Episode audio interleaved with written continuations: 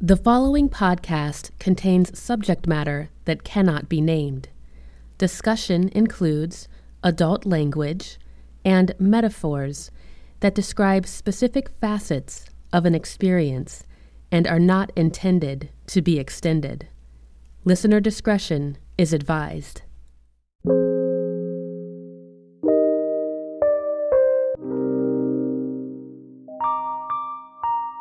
I'm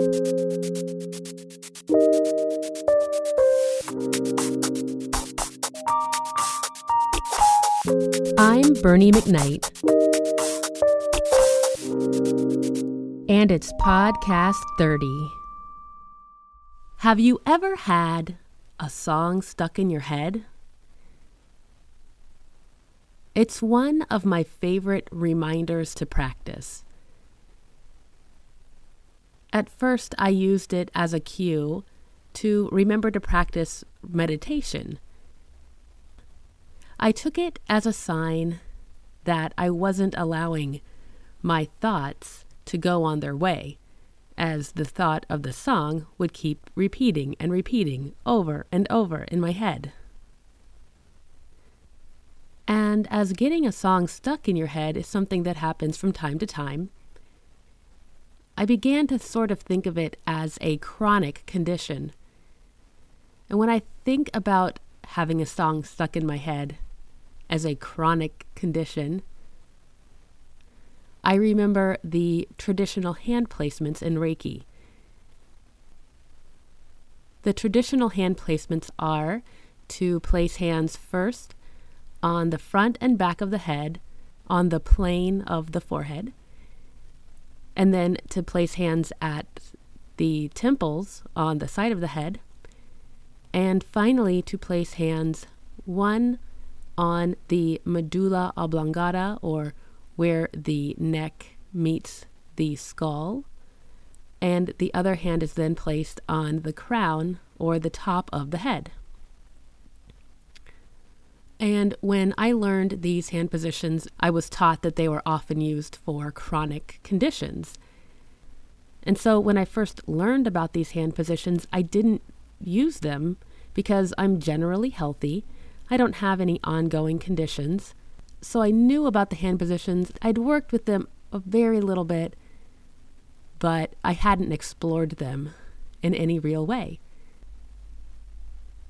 But then, when I began teaching Reiki, and the traditional hand positions were a part of what I was to teach, I felt the need to explore them in order to get to know them personally so that I would be able to share something about them other than where to place hands. And so I began to notice things that happened in my life on a regular basis. Things that weren't life threatening, and things that weren't even necessarily bad things, but just things that occurred time and time again. And I used those things as a cue to practice the traditional hand positions. And so, the chronic nature of having a song stuck in my head was born. Using these three positions on the head, instead of doing a quote unquote full practice with 12 hand positions, can seem a little less daunting and a little bit easier when establishing a personal Reiki practice. And so the first step would be to remember to do the practice. And you can do so in any way that makes sense to you. You might want to set an appointment with yourself to do personal Reiki at a specific time of day. Or you might want to link your idea of practicing Reiki up with something that occurs time and time again, either in your daily life or something that shows up chronically from time to time. And one thing to explore when practicing the traditional hand positions on oneself is exact hand placement. And so we're given the direction of where generally to place the hands. And so, first on the forehead and back of head, second on the sides of the head at the temples, and then third at the nape of the neck and at the crown of the head. And once placing hands on oneself in these positions, you can do a little bit of movement to see what spot feels like it's the spot that hands should rest on today. And you can notice what kind of sensations are present when you feel that it's the best position for you. And you can also notice if the exact location of the hands changes in each general directed spot to offer Reiki. You can notice if making tiny adjustments to the way the hands are placed in each of the offered positions changes what it feels like for your hands to be on your head. There's no exact location that hands must be placed in order to offer Reiki. But making sure the whole body's comfortable with any position the hands are in, and also connecting with some sort of feeling, can give the practitioner incentive to practice.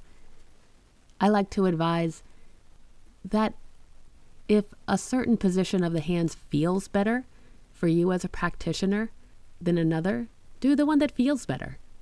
The Reiki is going to work, and you might as well feel good, if possible, while doing it. So there's no exact time to practice Reiki. Just remember to practice. And there's no right way to offer Reiki. As long as you're offering it, you're doing it right.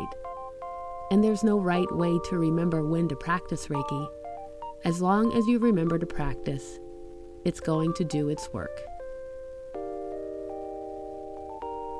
Thank you for listening. For more, please visit berniemcknight.com.